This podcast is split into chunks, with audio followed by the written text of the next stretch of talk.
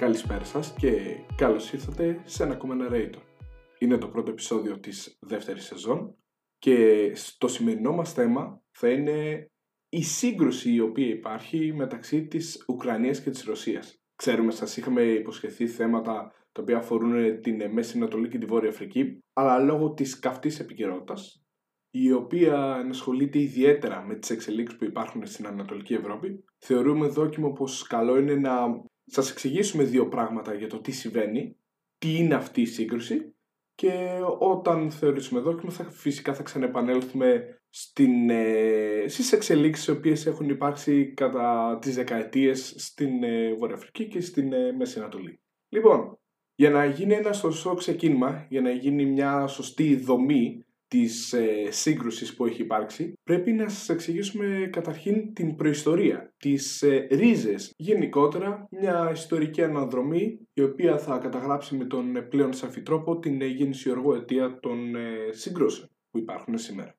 Λοιπόν, όπως γνωρίζετε, όσοι γνωρίζετε απλή ευρωπαϊκή γεωγραφία, Ρωσία και Ουκρανία είναι πλέον δύο κράτη τα οποία συνορεύουν στην Ανατολική Ευρώπη και είναι δύο κράτη που όπως πολύ εύκολα μπορεί να φανταστεί κάποιος έχουν και κοινές ρίζες, κοινή καταγωγή. Προέρχονται και οι δύο γενικότερα από το κράτος των Ρος ή αλλιώς είναι και γνωστό σαν Κιεβιενή Ρωσία ή σαν το, το Ρος του Κιέβου. Ουσιαστικά το κράτος αυτό είναι αποτέλεσμα της ίδρυσης των Βαράγκων. Οι Βαράγκοι ήταν διάφορα ανατολικά σλαβικά φύλλα τα οποία δημιούργησαν ε, το κράτος εκείνος στην περιοχή. Με το πέρασμα των ετών υπήρξαν σαφώς και εξελίξεις στην περιοχή. Καταρχήν για να διευκρινίσουμε το κράτος των Ρος κατήχε το μεγαλύτερο μέρος της σημερινής Ουκρανίας και ένα μικρό μέρος της σημερινής Δυτικής Ρωσίας η οποία είναι η λεγόμενη Ευρωπαϊκή Ρωσία. Και για να μην μακρηγορούμε ιδιαίτερα, οι αιώνες φυσικά πέρασαν όπως μπορείτε να φανταστείτε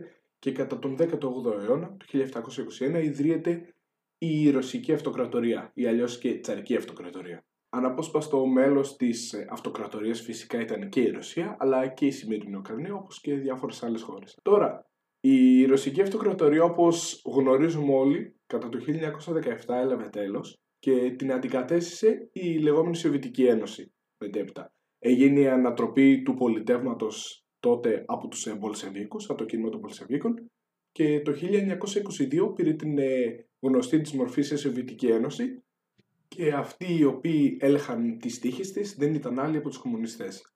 Η αντίδραση στην ε, Ουκρανία, στο Ουκρανικό Κεντρικό Συμβούλιο, ήταν πρώτα να ιδρύσουν την ε, Ουκρανική Δημοκρατία, Σοσιαλιστική Δημοκρατία και μετέπειτα να ενώσουν τις δυνάμεις τους με αυτές που υπήρχαν στην σημερινή περιοχή της Ρωσίας και να φτιάξουν τη λεγόμενη Σοβιετική Ένωση. Αυτό το οικοδόμημα κράτησε για πάρα πολλά χρόνια όπως είναι γνωστό και η επίσημη απόσχηση της Ουκρανίας από τη Ρωσία υπήρξε στις 24 Αυγούστου του 1991 και αυτή δεν ήταν άλλη από την ίδρυση της ε, ανεξάρτητης σημερινής Ουκρανίας. Παρά βέβαια την επίσημη απόσχηση στην οποία επήλθε η Ουκρανία από την ε, Σοβιετική Ένωση, η αλήθεια είναι πως εύκολα μπορεί να καταλάβει κάποιος ότι το παρελθόν τους επειδή ήταν κοινό έχουν και πάρα πολλά κοινά σημεία στην ε, κουλτούρα τους. Και υπάρχουν οι ίδιες, οι ίδιες πολύ παρόμοιες. Είναι η καταγωγή τους, είναι επειδή ζούσαν πάρα πολλούς αιώνες μαζί, δίπλα-δίπλα. Από την άλλη βέβαια είναι και σαφής η προσπάθεια των Ουκρανών να προσπαθήσουν να αποκτήσουν τη δική τους ταυτότητα, τη δική τους κουλτούρα. Και αυτή η εξισημείωτη προσπάθεια ξεκινά από το 1991. Τα πρώτα χρόνια είναι ιδιαίτερα δύσκολα για τους Ουκρανούς, μαστίζονται από την οικονομική ένδυα που υπάρχει στο κράτος τους και προσπαθούν να κάνουν κινήσεις οι οποίες θα ενδυναμώσουν το, και το ίδιο στο κράτος και τη θέση τους. Δεν αποκόπτουν φυσικά τις ρίζες τους από την Ρωσία και σε εμπορικό αλλά και σε κοινωνικό τομέα, αλλά ταυτόχρονα προσπαθούν να κάνουν και κινήσεις οι οποίες θα γίνουν ουσιαστικά αρεστές στην Ευρωπαϊκή Ένωση και προσπαθούν κιόλας να ενταχθούν στην ε, Ευρωπαϊκή Ένωση. Θεωρούσαν με λίγα λόγια πως το ευρωπαϊκό ολοκλήρωμα, το ευρωπαϊκό οικοδόμημα έχει να τους προσφέρει περισσότερα από το να είναι ξανά στην ε, σφαίρα της ε, Ρωσίας. Να βρίσκονται δηλαδή αποκλειστικά σε ρωσική επιρροή. Μια σημαντική εξέλιξη η οποία επηρέασε αρκετά το ουκρανικό έθνος και το ουκρανικό κράτος αποτέλεσαν οι εκλογές του 2004 όπου στις εκλογές του 2004 αρχικά είχε αναδειχθεί νικητής ο Βίκτορ Γιαννουκόβιτς. Ο Βίκτορ Γιαννουκόβιτς ήταν ένα άτομο το οποίο εντασσόταν σκληρά στην γραμμή υπέρ της επιστροφής της Ουκρανίας στη ρωσική επιρροή. Διετέλεσε μέλος του Κομμουνιστικού Κόμματος από το 1980 στην ε, πάλι ποτέ Σοβιετική Ένωση και γενικότερα δεν τασόταν καθόλου υπέρ της γραμμής της Ουκρανίας να ενταχθεί στην Ευρωπαϊκή Ένωση και στην Ευρωπαϊκή Επιρροή. Η νίκη τους στις ε, εκλογές που έγιναν το 2004 για να λάβει τις τύχες της χώρας δεν θεωρήθηκε ένα αποτέλεσμα το οποίο ήταν νόμιμο από τους πολιτικούς του αντιπάλους, θεωρούσαν πως υπήρξε ενωθεία και αυτό είχε ως αποτέλεσμα να ξεσπάσει η λεγόμενη Πορτοκαλή Επανάσταση. Η λέξη Πορτοκαλί δίπλα στη λέξη Επανάσταση υπήρξε ξεκάθαρα για το γεγονός ότι η ενδυμασία των ε, αντιπάλων του Γιαννουκόβιτς φορούσαν πορτοκαλί ρούχα. Τελικά κατάφεραν μέσω αυτού του κινήματος να διεξαχθούν ξανά οι εκλογές και να γίνουν νομότυπα, με αποτέλεσμα να ιτηθεί η πλευρά Γιαννουκόβιτς και να νικήσει η πλευρά Γιούσενκο, που παρακίνησε τον κόσμο στο να προκληθεί μια επανάσταση, ένα κίνημα, και η μετέπειτα επίσης πρωθυπουργός χώρας Τιμοσέγκο. Η αλήθεια είναι πως δεν στέφθηκε υπό ιδιαίτερη επιτυχία η ηγεσία της χώρας υπό αυτούς τους ανθρώπους. Υπήρξαν ιδιαίτερες οικονομικές ατασταλίες και παρόλο που έγιναν βήματα πρόοδου προς την ένταξη της Ουκρανίας στην ε, ευρωπαϊκή ενότητα, στο ευρωπαϊκό οικοδόμημα, ο κόσμος ήθελε μια πολιτική αλλαγή και το 2010 νικητής των εκλογών υπήρξε ο Βίκτορ Γιαννουκόβιτς. Το σημείο αυτό, οι εκλογές δηλαδή και η νίκη του Βίκτορ Γιαννουκόβιτς αποτελεί τομή στην πολιτική ιστορία τόσο της Ρωσίας όσο και της Ουκρανίας και θα το καταλάβετε αυτό τις μετέπειτα εξελίξεις. Όπως επίσης ιδιαίτερα σημαντικό είναι να τονιστεί η γεωστρατηγική σημασία η οποία έχει για την Ρωσία η Ουκρανία.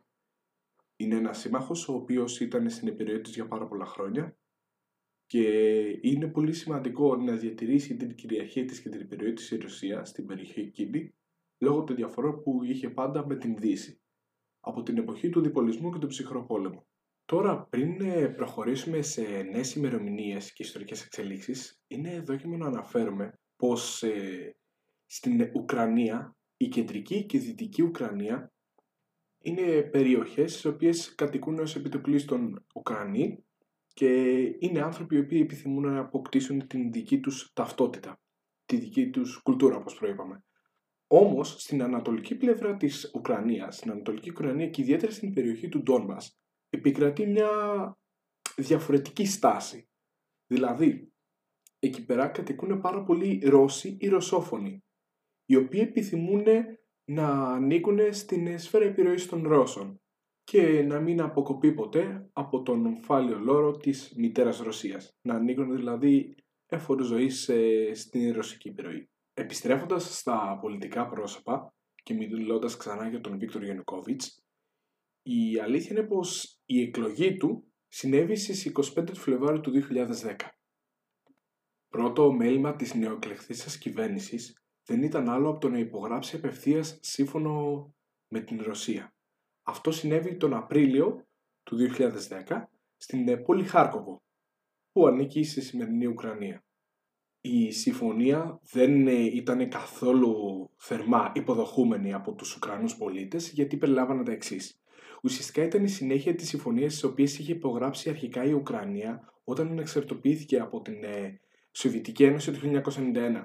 Ένα από τα θέματα που είχε να διευθετήσει με τους ε, Ρώσους ε, γείτονές της ήταν ουσιαστικά τα χωρικά, τα θαλάσσια ύδατα καλύτερα και η διαφύλαξη της ασφάλειας στην ε, Μαύρη Θάλασσα. Μέσα από την ε, συμφωνία αυτή, που, η οποία έλεγε καλύτερα το 2017 και ανανεώθηκε ως το 2042, μια νέα 25 ετή σύμβαση στην πραγματικότητα, έδινε τη δυνατότητα στα ρωσικά πολεμικά πλοία και στα στρατεύματά της να συνεχίσουν να εκτελούν ασκήσεις και να πλέουν ελεύθερα στη Μαύρη Θάλασσα χρησιμοποιώντας το λιμάνι της Σεβαστούπολης στην ε, περιοχή της Κρυμαίας. Μια περιοχή η οποία είχε πάρα πολλούς ρωσόφωνους. Σε αντάλλαγμα για αυτή την συμφωνία, οι Ουκρανοί θα είχαν τη δυνατότητα να λάβουν 30% φθηνότερο ρωσικό αέριο. Που η Ρωσία, βέβαια, ως γνωστό, τροφοδοτεί το μεγαλύτερο μέρος της Ευρώπης έως σήμερα με αέριο. Σε αυτό το σημείο να τονίσουμε πως δεν είδαν μόνο με κακό μάτι οι Ευρωπαίοι εταίροι τις νέες κινήσεις της νέας κυβέρνησης τότε, αλλά με ιδιαίτερα αρνητική σκοπιά την είδανε και οι Αμερικανοί. Η ΙΠΑ ήταν μία από τις ε, χώρες η οποία βοήθησε ιδιαίτερα τους Ουκρανούς σε διάφορες εκφάσεις της ιστορίας τους μετά την ανεξαρτησία. Ήταν μία από τις χώρες η οποία διέθεσε απευθείας χρήματα για να βοηθήσει να καθαριστεί η περιοχή στην οποία έγινε η έκρηξη πυρηνική στο Τσέρνομπιλ το 1986. Έτσι, μία από τις χώρες οι οποίες βοήθησαν να σταθεί στα πόδια του το Pripyat, η πόλη η οποία βρισκόταν δίπλα στο πυρηνικό εργοστάσιο του Τσέρνομπιλ, ήταν η ΙΠΑ. Εκτός από αυτό, το 1991 όταν εξαρτοποιήθηκε η Ουκρανία, μια από τις πρώτες χώρες που ουσιαστικά σχεδόν βιάστηκε, μπορούμε να πούμε χαριτολογώντας, βιάστηκε να αναγνωρίσει την ανεξαρτησία της Ουκρανίας ήταν η ΙΠΑ. Μάλιστα, το 1994 οι Αμερικανοί βοήθησαν την ρωσική και την ουκρανική πλευρά να έρθουν σε μια συμφωνία μετά από μακρόχρονες διαπραγματεύσεις για να μπορέσουν ουσιαστικά να κλείσουν και να εξωτερώσουν όλα τα εργοστάσια παραγωγής πυρηνικής ενέργειας τα οποία υπήρχαν στην ε, Ουκρανία και ήταν σοβιετικά. Το 1997 ΝΑΤΟ και Ουκρανία για πρώτη φορά άρχισαν να συνεργάζονται μαζί, να κάνουν μαζί στρατιωτικές ασκήσεις.